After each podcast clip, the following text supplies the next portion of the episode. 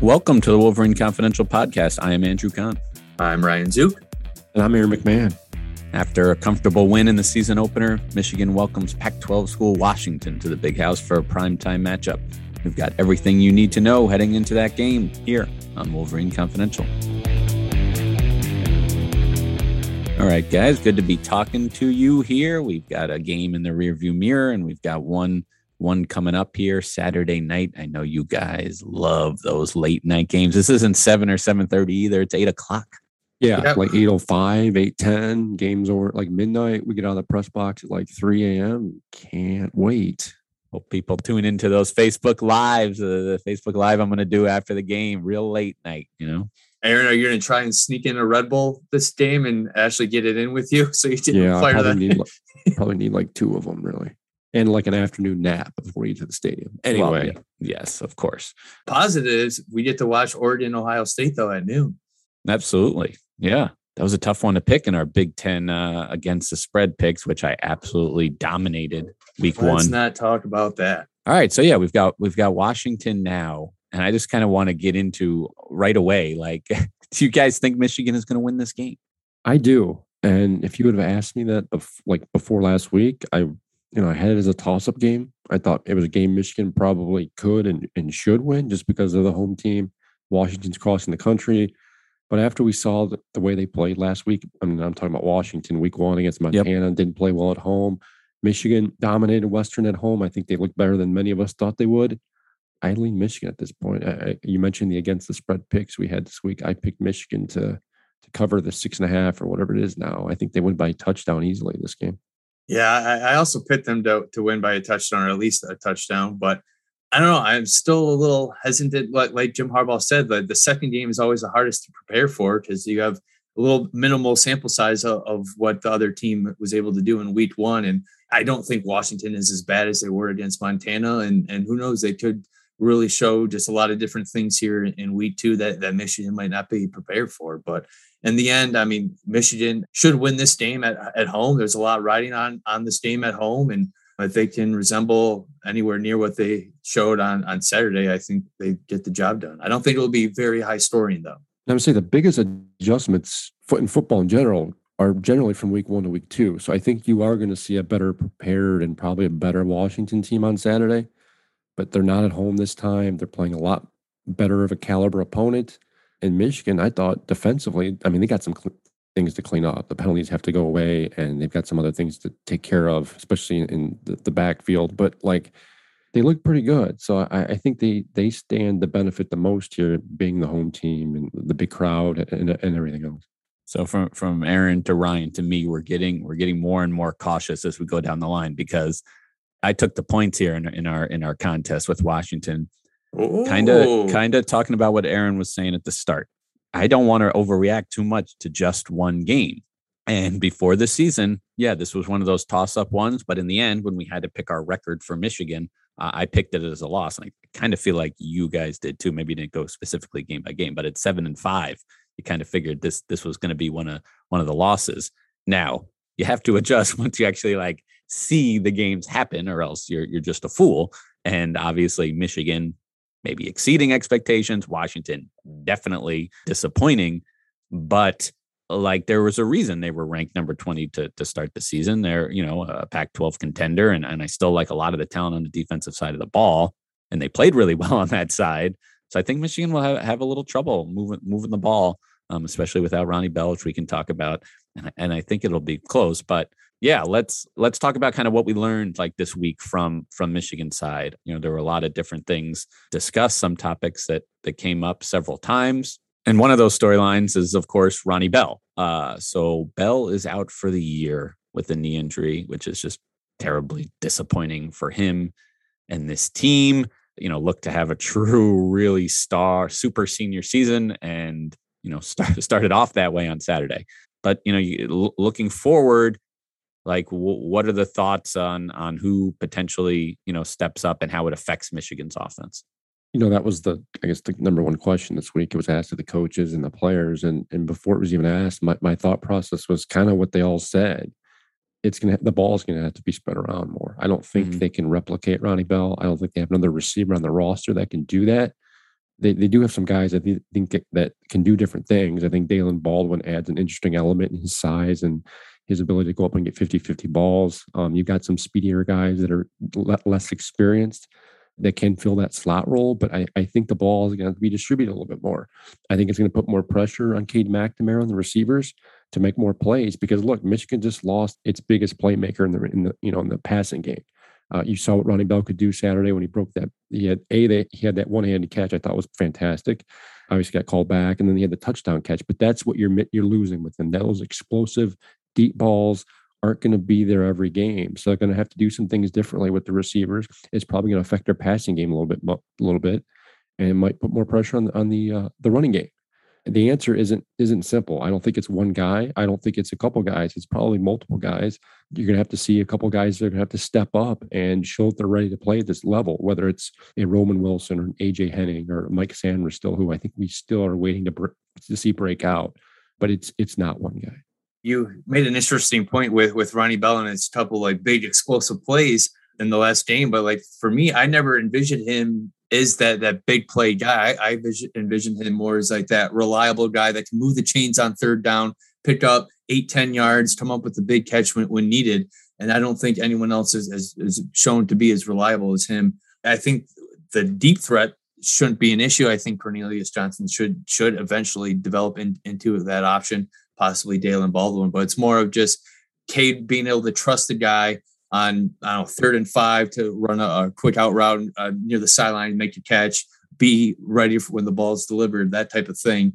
And Ronnie was just exemplary in, in that aspect. So it's going to be tough. I really think now they're going to lean on Blake Corum and Hassan Haskins even more. Um, they were really impressive in the opener, and it's going to be interesting to see just how much more they could possibly use Blake in the passing game as well. I mean, that one touchdown was on a quick swing pass, getting him in space and letting him letting him do his thing and, and make those explosive plays.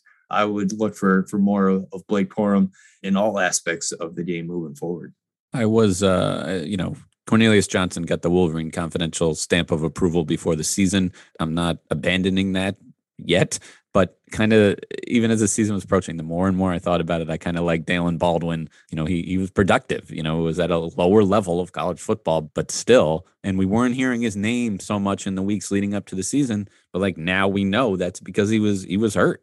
And then there was a chance he wasn't even going to play on Saturday. He, you know, they they put him out there because you know Bell then you know went down and, and they needed someone else and he comes up with with a big play, kind of a nice, you know, mid route adjustment, you know, on that on that McCarthy highlight touchdown. So yeah, I'm I'm thinking that that he could be potentially that guy. You know, there's there's the issue of of returning punts now as well. You know, Harbaugh basically admitted what we suspected, which is that guys had trouble catching the ball, you know, in camp, and that's why Bell was back there, and that's why Caden Kolesar took his place because he's sure-handed. Now Harbaugh it seems would prefer to use Kolesar elsewhere on punt return and let you know one of the more explosive receivers take over the actual returning duties.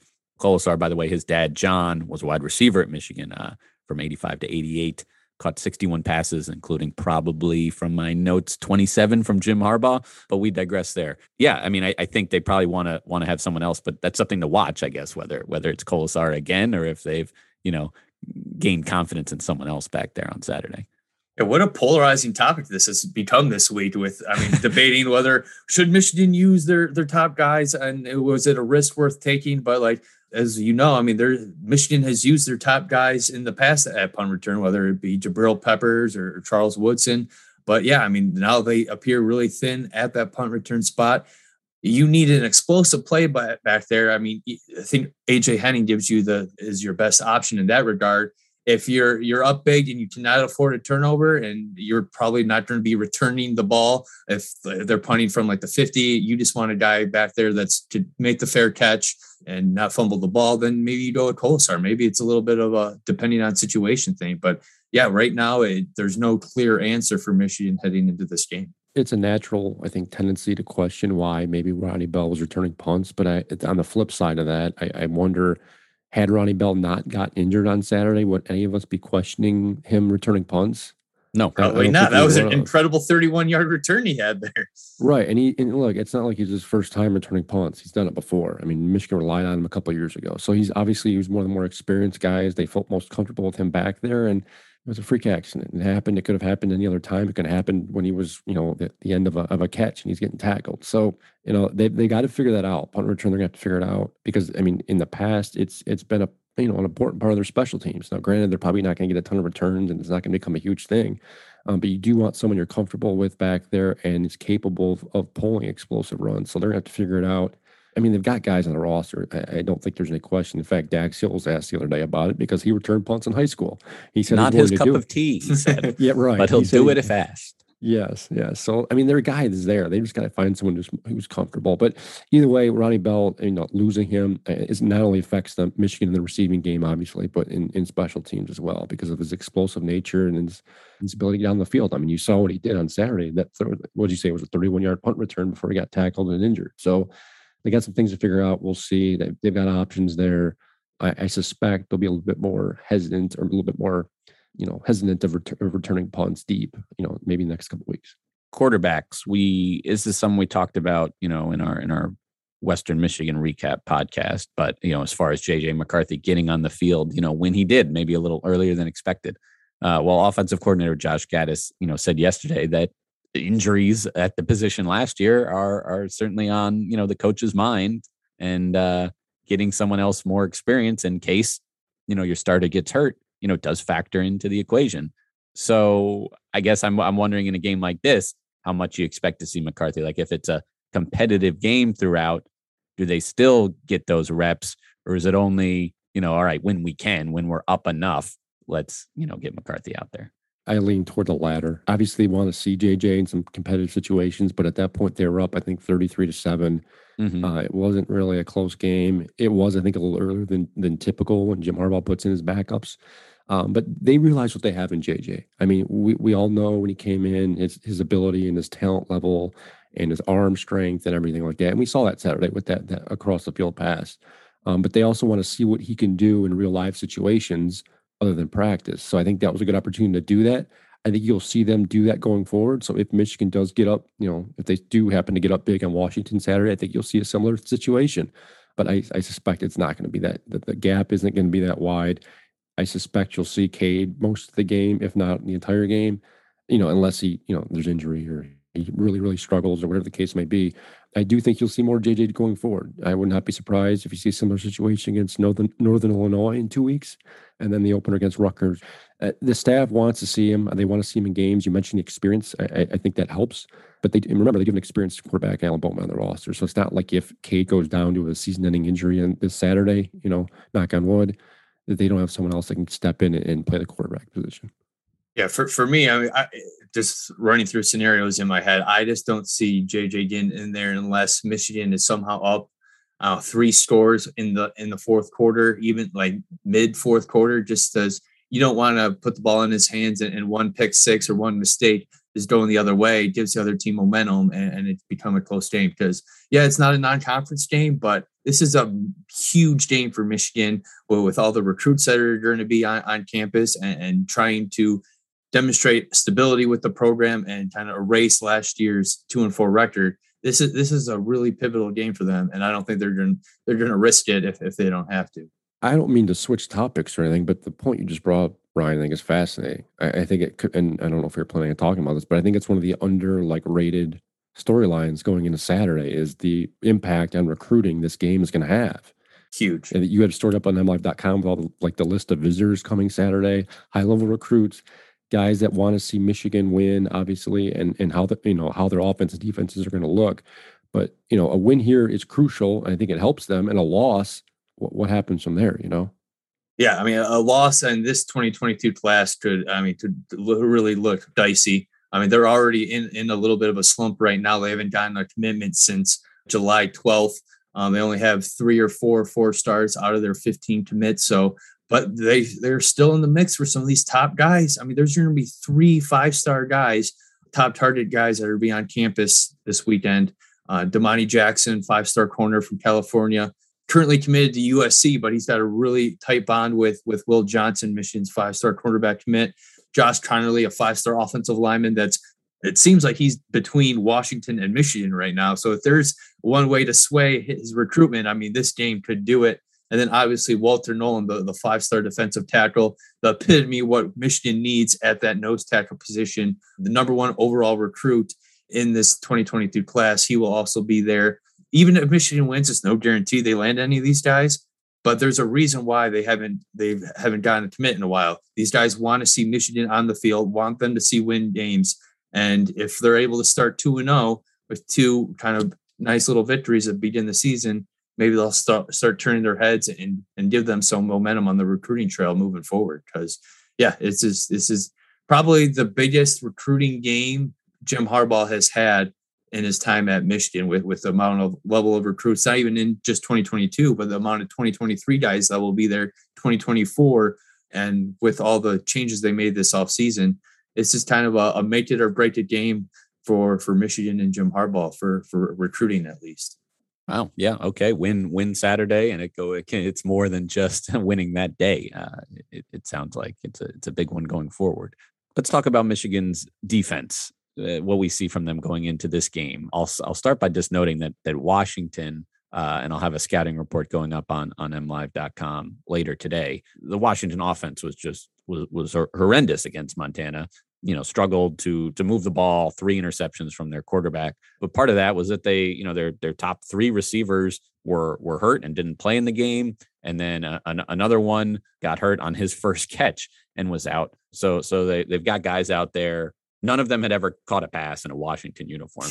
I mean, you know, one of them out there was, you know, Giles Jackson, who, you know, from from Michigan. So he he'd done it at the college level, but but still, it was an inexperienced group out there and it showed. The guy who played and got hurt, he's out for the season, it sounds like. But the other three are all week to week, according to, to Washington's coach. So it's possible they come back. So so that'll be huge. You know, whether Washington makes a change at quarterback is another another thing. They've got a they've got a freshman who is ranked even even higher than McCarthy. So yeah, that that's something to watch. But you know, from from Michigan's perspective, they were very very good on Saturday. Uh, one thing they didn't do is force any turnovers, which is always partly based on the offense you're facing. But yeah, that that's something that you know can certainly you know swing a game, especially you know against against better teams. I'm glad you brought that up because Steve Clinkscale, Michigan's defensive passing game coordinator and, and defensive backs coach, was asked about that that exact question on Wednesday. You know, he asked about when he when he went back and looked at the tape, did he see opportunities for turnovers? And he kind of smiled and, and, and said, Yeah, I mean, they had five. They, he thought they had five and they had three drops. And, and look, turnovers are, are going to be a big key to this defense and the way they play because they're trying to keep the ball in front of them. They're trying to prevent the deep balls. But when you when you when you switch to more zone and kind of take your foot off the gas when it comes to man, you, you need to force turnovers. That's how you get off the field.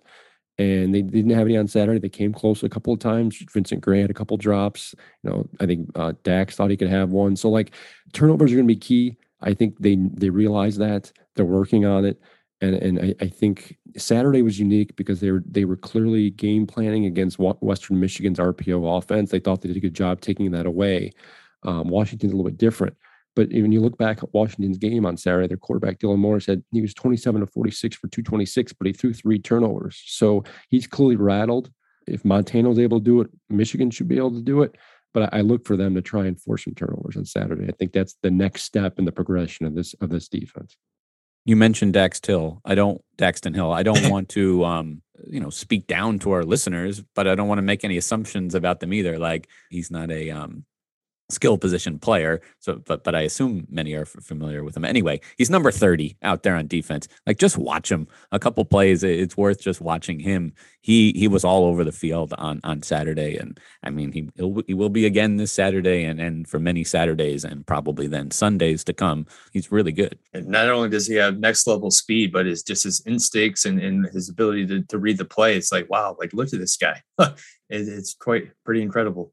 I, I think I mentioned it after our, our post game pod earlier this week, but like when I went back and we watched the game Sunday night, you know, everyone wants to gravitate toward JJ's throw and that one handed catch by by Ronnie Bell. And, and, those plays are fantastic and, and great and everything else. But defensively, Dax was just all over the place, everywhere. I mean, he was all over the screen. There were a couple plays where he like lined up, but I think I mentioned this, like he lined up at the line, you know, drop back and pass coverage, and then still get the tackle the line of scrimmage. So like he was making plays left and right. You know, when we asked Clinkscale yesterday about the defensive performance, he thought they they did a decent job, and they but he thought there was a lot to clean up.